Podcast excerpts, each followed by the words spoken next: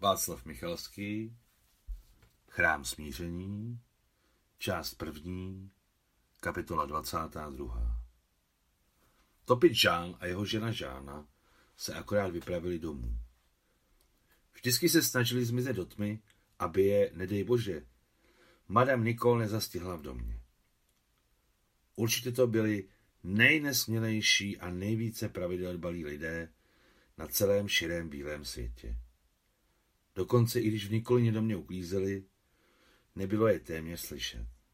Manželé vypadali jako vrstevníci. Vypadali na něco málo přes padesát.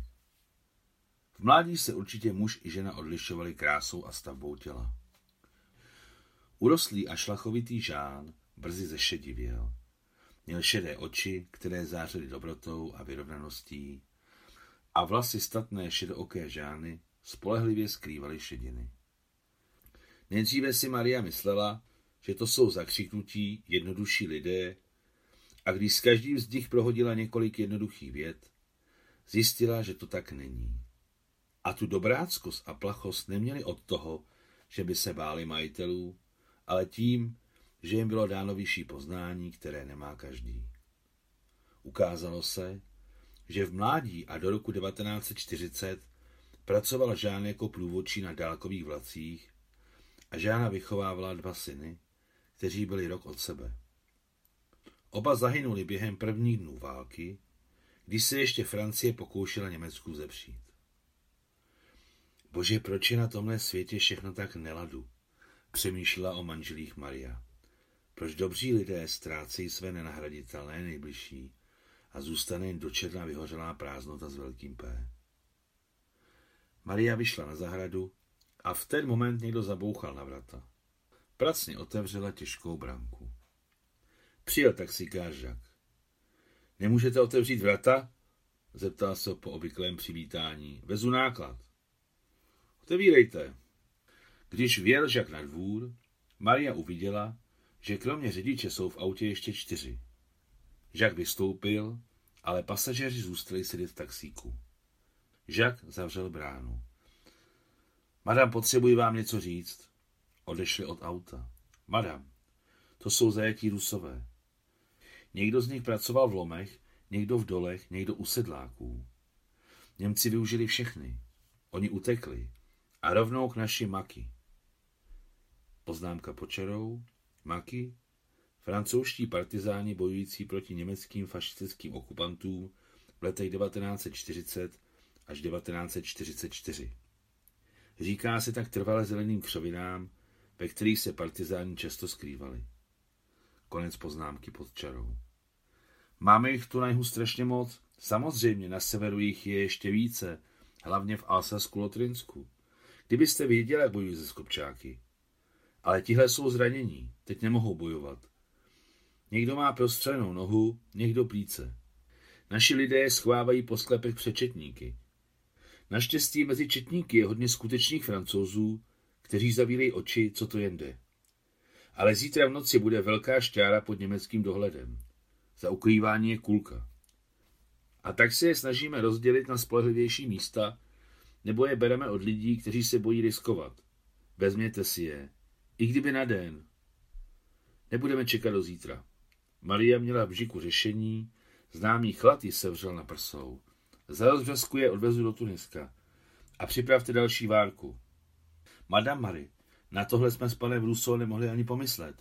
No, tak teď o toho spolu popřemýšlíme, řekla důležitě Maria. Vypuste je. Madame, jak se zarazil. Neřekl jsem jim, že jste Ruska. Tak jim to zatím neříkejte. Máte o někom pochybnosti? E, ne, ale víte, jak říká moje babička, kdo myslí na sebe, na toho myslí Bůh.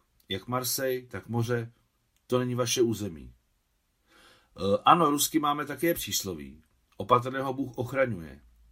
Řídím se jim, budu poslouchat. Uvidíme, jak nám padne karta. V Tunisku jim garantují svobodu, bezpečí a obživu.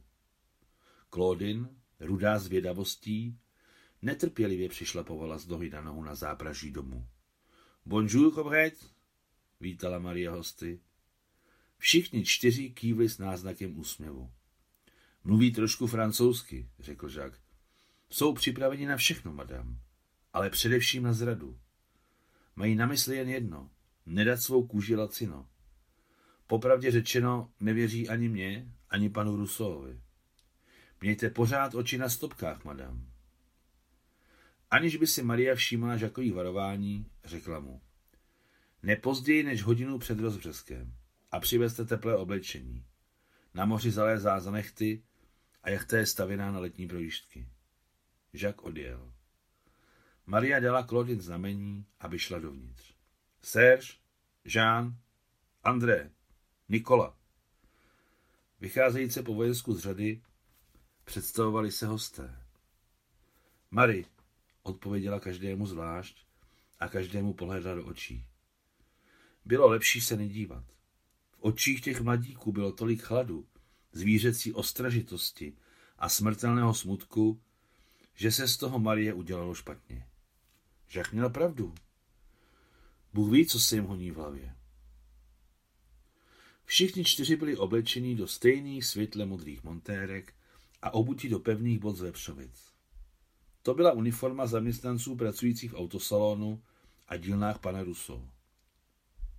Než je Maria vzala do domu, šla sama napřed a promluvila s Claudine. Jsou to Rusové, utekli z německého zajetí, bojovali v Maki. A ty, Claudine, jim neříkej, že jsem Ruska.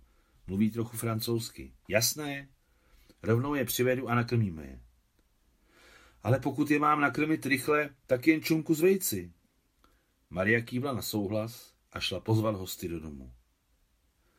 Posadila je na večeři do slavnostního pokoje. Byla to velká místnost s téměř čtyři metry vysokými stropy, benátskými okny a krbem, který byl obložený africkým malachitem. Stůl pro 20 lidí byl přikryt bílým ubrusem, těžké židle s vysokými vyřezávanými opěrkami, čínské podlahové vázy stojící v rozích, velikánské talíře z vybraného porcelánu, na kterých Klodin podávala šunku s vejci a masivní stříbrné příbory, na to všechno koukali s takovou dětskou bezprostředností a tak detailně, že Maria pochopila, že v takto bohatém domě ještě nikdo z nich nebyl. Snažili se nehltat, jíst pomalu, ale šlo jim to stěžka. To uzený tak hezky voní, takovou smaženici jsem ještě nejet. Těžký vidličky, dostat s ní do palice, uvidí všechny svatý. Z čeho jsou? Stříbro. Na to, Vaňku, zapomeň, ze stříbra se dělají peníze, a ne vidličky. U svýho dědy jsem viděl stříbrnou minci. Podívej na tu hezkou vázu tam v rohu. Poprvé vidím, že někdo dává vázu na podlahu. Proč? Na ozdobu, proč by to asi dělali? Vaňku, ty se vyznáš. Víc než ty, Andrucho. Mám průmyslovku. A ty si u sebe v kolchozu akorát tak kroutil bejkum ocasy. A proto se zvohybal v lomu, ale já žil u sedláka. V domě nás spávat nenechávali. Spal jsem ve chlívě, ale tam je teplo. A pak mi bylo ještě teplejc. Začala ze mnou chodit hospodářovat dcera, taková jako my, bylo jí devatenáct. Chodila za mnou měsíc a uteklo to jako nic. A pak to hospodář zjistil, chtěl mě zapíchnout vidlema a ona se ke mně hrnula, jakože mě bude chránit a něco k němu velmi rychle zamlela po jejich. No, vidle dal pryč. Věřte nebo ne, pomohla mi utíct. Tahle Magda řekla, jinak tě můj otec rovnou zabije, nebo tě pošle do lomu. Brzy jsem díky ní začal rozumět německým slovům. Mluvili André s Žánem a Serge a Nikola neutrousili ani slovo, jen těkali očima po stranách, jako by nechtěně, náhodně. Ale panička je to pěkná, řekl o Marie André. Pěkná, což o to, odpověděl Žán, ale do našich ruských holek má sakra daleko. Maria sotva zadržela úsměv. No, šánci jsou borci, patrioti. Po brzké večeři je provedla podobně, ukázala toalety, vysvětlila, jak se používají a částečně slovy a gesty dala na srozuměnou, že je nechává v domě a sama bude čekat na zahradě. Snažila se hosty si u stolu neprohlížet, ale stejně si nemohla nevšimnout, jaké mají odulé obličeje, bledé rty a hluboko zapadlé oči. Po sklepích zdraví nenachytáte, navíc ještě zranění. Stejně to není dobře, je ostuda jim říct, že jsem Ruska a rozumím každému jejich slovu. Ostuda to je, tak co s tím? Naštěstí prostě nenadávají. Žek má pravdu. Že od nikoho nečekají nic dobrého a jsou připraveni ke všemu. Když pánové přišli z domu na zahradu, usadila je Maria ve staré besídce a rukama jim vysvětlovala, že se mohou procházet po celé zahradě a ona, že si půjde po svých. S chromou nohou na takový plot nevylezu, uslyšela za zády. Jestli nás šla udat, je s námi konec. Nemalu čerta na zeď, Andrucho. Panička vypadá normální. Navíc taková smaženice před smrtí. Užívej si to. Jsi blbec, Vaňku. A i vtipy máš blbý. Jsou to ještě kluci. Bože, dej, a tě zachráním. Aby nepostavila Nikol před hotovou věc, vyrazila Maria na hřbitov. Smívalo se rychle, jak se na jihu stmívá. Nízká oblaka spolehlivě ukrývala večerní červánky a s každou minutou přicházela únorová noc. Zatím nepršelo, ale vypadalo to, že bude. Maria zrychlila krok. Stihla Nikol u Charlesovy hrobky, kde si sotva slyšitelně povídala se svým mužem. Maria nepovažovala za slušné poslouchat a hned na Nikol zavolala. Nikol na to, že se objevila, nijak nereagovala. Šli spolu domů. Mlčky. Na hřbitově Maria nechtěla zavést nezbytný rozhovor. A jakmile vyšli za malý kamenný plot, řekla. Nikol, máme hosty. Uděláme to tak, zastavila se Nikol. Já tu počkám, ty půjdeš domů a i tam není živá duše. To nejde. Tak zmiz se svými hosty.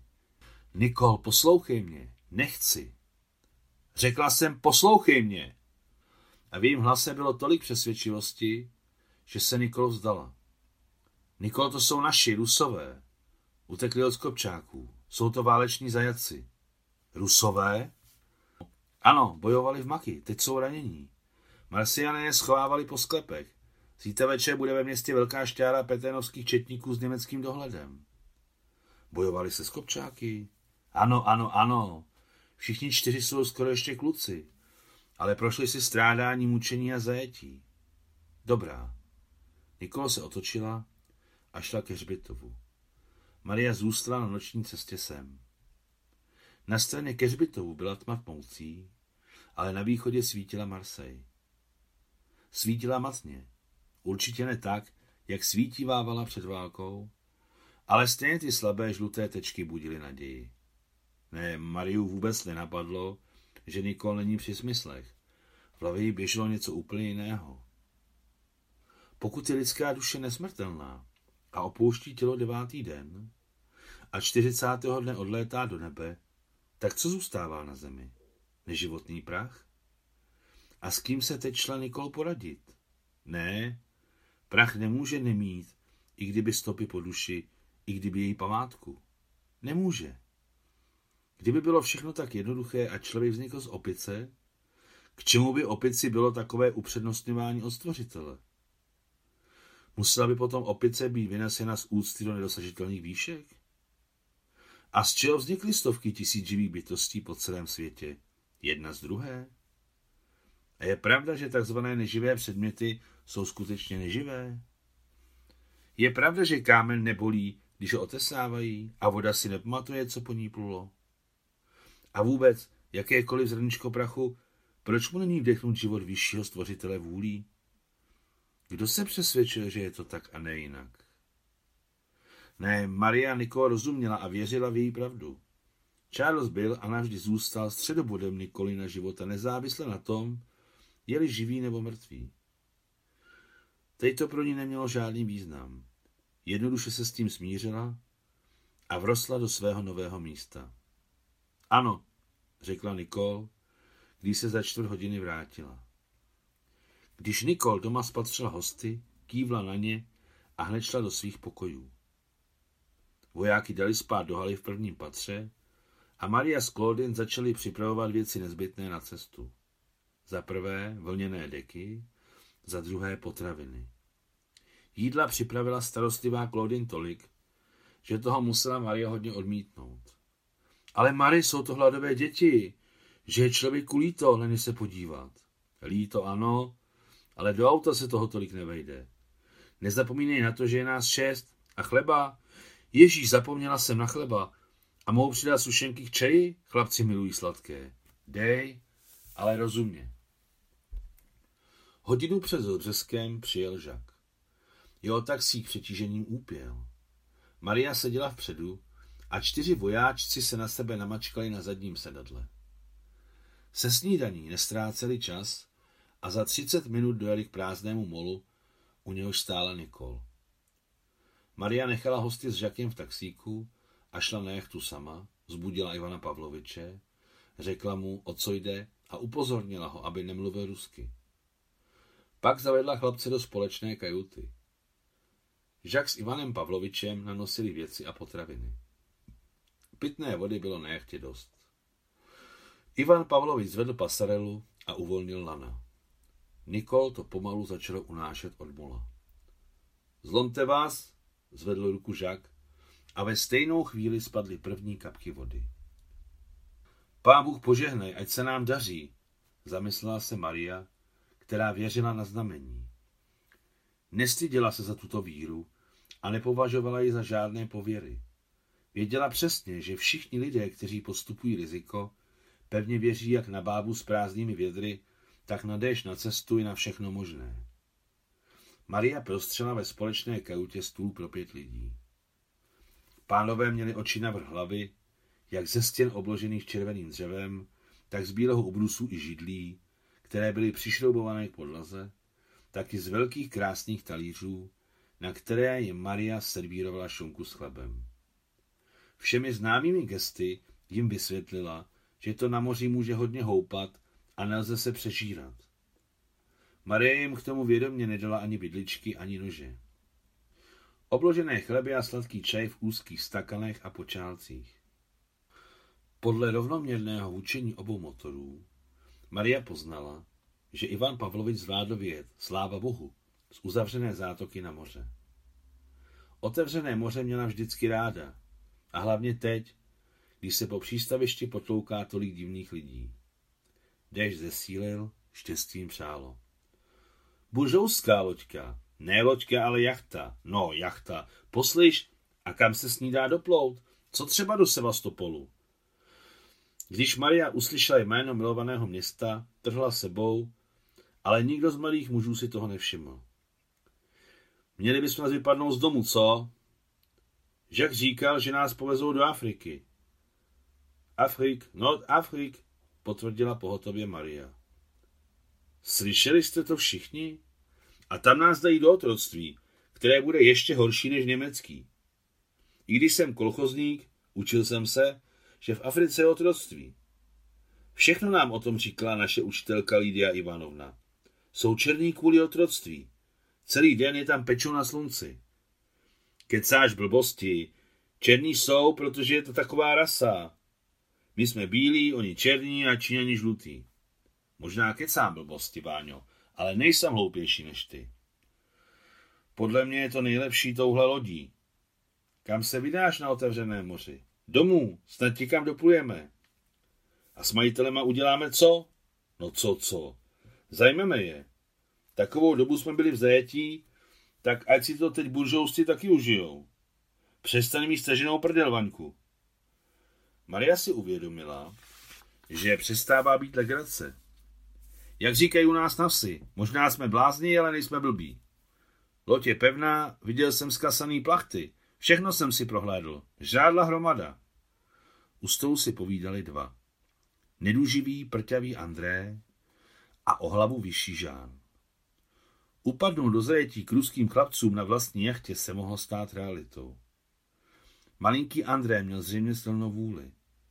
Malí bývají Napoleoni. Žán byl měkčí, takže nebylo vyloučeno, že se vzdá své pozice a podřídí se kamarádovi. Maria takové lidi dobře znala, kteří byli měkcí do času. Dokonce se zdálo, že mají i slabý charakter, ale byli odvážní, rozhodní a vytrvalí. Z pravidla tito lidé znají svou cenu a z německého lomu slabý neuteče. Druzí dva, Serge a Nikola, dělali, že neslyší, o čem soudruzi mluví. Žvíkali obložené chleby a zapíjeli je sladkým čajem. Bylo jasné, že se důkladně naučili, že mluvit ti stříbro, mlčet ti zlato. Maria se přívětivě rozloučila s každým spolucestujícím a spěchala do palubního přístřežku za Ivanem Pavlovičem. To vás pobavím. Chlapci uvažují o tom, že by nás vzali do zajetí a sami si půjli do Ruska. Šikovní pánové, usmál se upřímně Ivan Pavlovič. Na tom není nic k smíchu, mohou to myslet vážně. Iniciátor říká, zajmem buržousty a do Sevastopolu. Blbec. Máme palivo akorát tak do Tuniska. Ale on viděl zkasané plachty. Je to blbec. Kam by se asi na plachty dostali? To by mě zajímalo. Skvělé. Z tváře Ivana Pavloviče nezmizel úsměv a nikoliv proto, že by opovrhoval nebezpečím, ale protože rozuměl mladické odvaze přeplout dvě moře naraz. Ach, také bych si zjel do Sevastopolu, ale kdo nás tam čeká? Říká, že je vezmeme do Afriky a tam je dáme do otroctví, které je horší než německé. Hlupáček. Ivan Pavlovič se přestal usmívat. Budeme je muset zamknout. Jak zamknout? Do bizerty? No do bizerty, nic jiného nám nezbývá. Vy budete spát, já budu mít službu, vy budete mít službu, já budu odpočívat. Pořád je to jeden na čtyři. Ale oni nejsou tak slabí, Ivane Pavloviči. Nenechte se zmást. Viděl jsem, jaké mají v očích odhodlání. Takové odhodlání je víc než síla. Ale mě je hamba. Mně je také trapně, Mario Alexandrovno, ale zamknu je, jak se patří. V Nikolině kajutě, tam je obrovská postel. Vejdou se ní napříč všichni čtyři. Je tam toaleta, umyvadlo. Nejdřív jim tam odnesu teplé oblečení, jídlo a pití. Oživla Maria? No to už není tak špatná samovazba. A nějaké zdůvodnění si vymyslím. Například německá hlídka. Je potřeba se schovat a ne se potulovat po palubě. Domluveno, řekl Ivan Pavlovič. Nejdříve jim připravte zásoby, pak půjdete k kormidlu a já je zamknu. Platí, souhlasila Maria. Půjdu do Cambius. Kuchyňský kód byl vedle společné kajuty a ve stěně bylo dokonce okénko, aby šlo podávat jídlo na stůl, ale teď bylo tohle slepé okénko pevně zavřeno. Když dělala Maria obložené chleby a servírovala čaj, na okénko si nespomněla a šla po chodbě. Ze strany společné kajuty bylo okénko obložené stejným červeným dřevem jako stěny a ze strany kuchyňského koutu bylo potaženo voskovým plátnem, které čas od času měnili. Takže přepážka byla sice hermetická, ale slabá. A v kuchyňském koutě bylo slyšet všechno, co se říkalo ve společné kajutě. Ty jsi, Vaňku, vzdělanec, umíš s kompasem a naučíš nás to.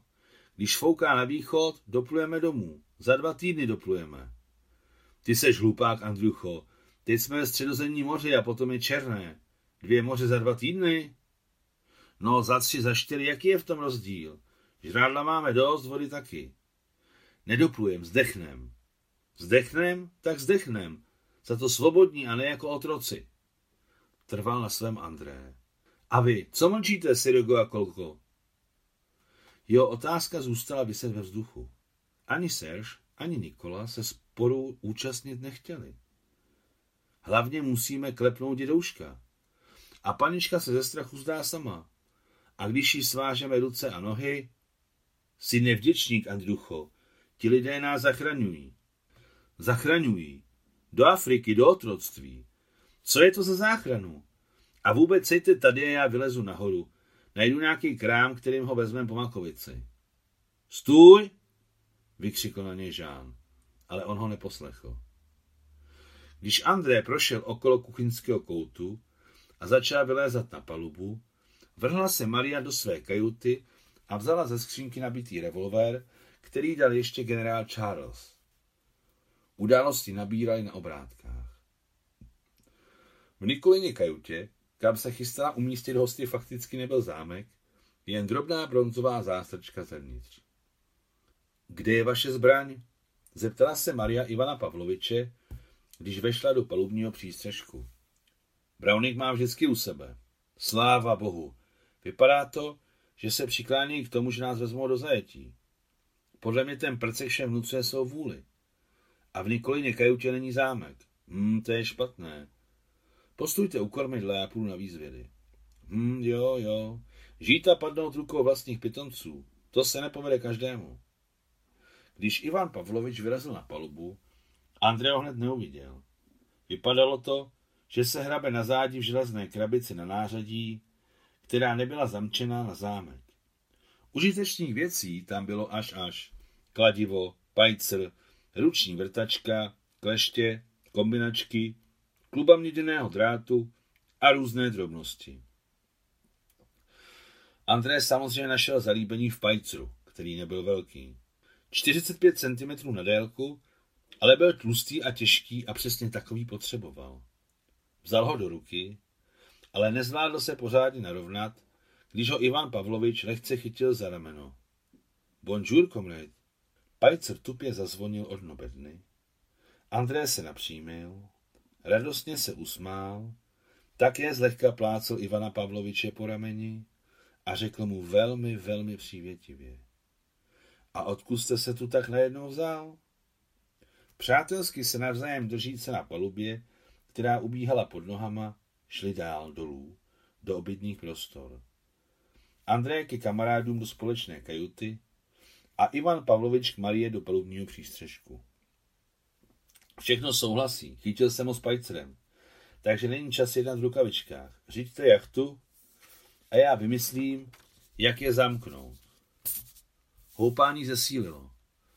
Ivan Pavlovič sám odnesl do Nikoliny kajuty velkou čutoru s vodou a jídlo, které Maria připravila. Teď zbývalo vyřešit tento nejdůležitější. Kam je zamknout? K Nikolině kajutě medly tři schůdky, dveře se otevíraly ven. Jak je tam zamknout? Mezi dveřmi a nejbližším schůdkem bylo 70 cm prostoru, přesně tolik, kolik bylo potřeba, aby šlo otevřít dveře. Ivan Pavlovič se zamyslel, znovu vystoupal na palubu a přinesl dva záchranné kruhy. Byly o něco širší, ale to nevadilo. Bylo je tam možné natlouct. Kolkové dřevo je podajné, za to zeměř takové dveře neotevřete. Jen vyrazíte, ale to je tolik hluku, že všechno bude v naprostém pořádku. Ivan Pavlovič měl bocmanskou píšťalku a celou dobu od sevastopolských dob se s ním nerozloučil.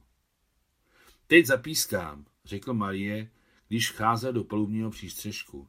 Tak buďte v klidu, všechno zvládneme. Jen překročil práh palubního přístřežku, pronikavě zapískal na bocmanskou píšťalku a zařval z plna hrdla. Patruj, dojč, patruj! Hosté se tak rychle ocitli v Nikolině kajutě, že neměli čas nic promýšlet. Psst! Ivan Pavlovič si přiložil prst k ústům. Dojč, patruj! A ukázal posunky, že je třeba se zavřít na západku a sedět úplně potichu. Zavřeli se na západku zevnitř a Ivan Pavlovič natloukl zvenku mezi dveře a schod dva záchranné kruhy. Ničím nás tu zahradil, hajzl! Uslyšel spoza dveří Andreo hlas. Hotovo, mužici, to je konečná. A jak mě načepal s tím pajcrem? Objevil se z ničeho nic? Nahoru na kruhy naházel Ivan Pavlovič všechno možné. Těžké klubo záložního lana, kastroly z kuchyně, vesla od malého záchranného člunu. Všechno udělal tak, že i kdyby se vězni dokonce pokusili vyrazit ven, rychle by se jim to nepovedlo a udělají takový hluk, že vzbudí mrtvého. Večer následujícího dne se Nikol bez problémů vyvázala na svém domovském místě v Bizertě. Celou dobu bylo tak silné vlnění, že i Maria Alexandrovna ho přečkala s obtížemi. A pasažéři poté, jak je odbarikádoval Ivan Pavlovič, vyšli na molo úplně zelení od mořské nemoci a nedostatku spánku. V Bizertě bylo teplo, 23 stupňů Celzia, ale během plavby kajuty vystily na 2-3 stupně. Postavte se do řady, zavolal ruský Ivan Pavlovič. Kdyby daně namířil revolver, mělo by to daleko menší účinek. Vyrovnat, pozor, vlevo hleď. Pochodovým krokem došel Ivan Pavlovič k Marie Alexandrovně. Hlášení, kapitáne, nahrála mu Maria. Oddíl ruských válečných zajeců, udatných bojovníků francouzského odporu, dorazil do ruské kolonie v přístavu Bizerta na léčení. Rozchod! Uvolněte se, kluci. Tady vám nic nehrozí. Přeplava byla nebezpečná, neměli jsme právo riskovat. A proto jsme vám hned neřekli, že jsme Rusové. Jsem Marie Alexandrovna a toto je náš kapitán Ivan Pavlovič. Garantuji vám svobodu, léčení a práci. A to ostatní v klidu vyřešíme později. Tak začala nejdůležitější práce v životě hraběnky Marie Alexandrovny Merzlovské, jedné ze zapomenutých ruských žen, rozházených po celém světě, které by mohly být hrdostí národa a ve skutečnosti jí jsou, ačkoliv v úplném zapomnění. Konec 22. kapitoly.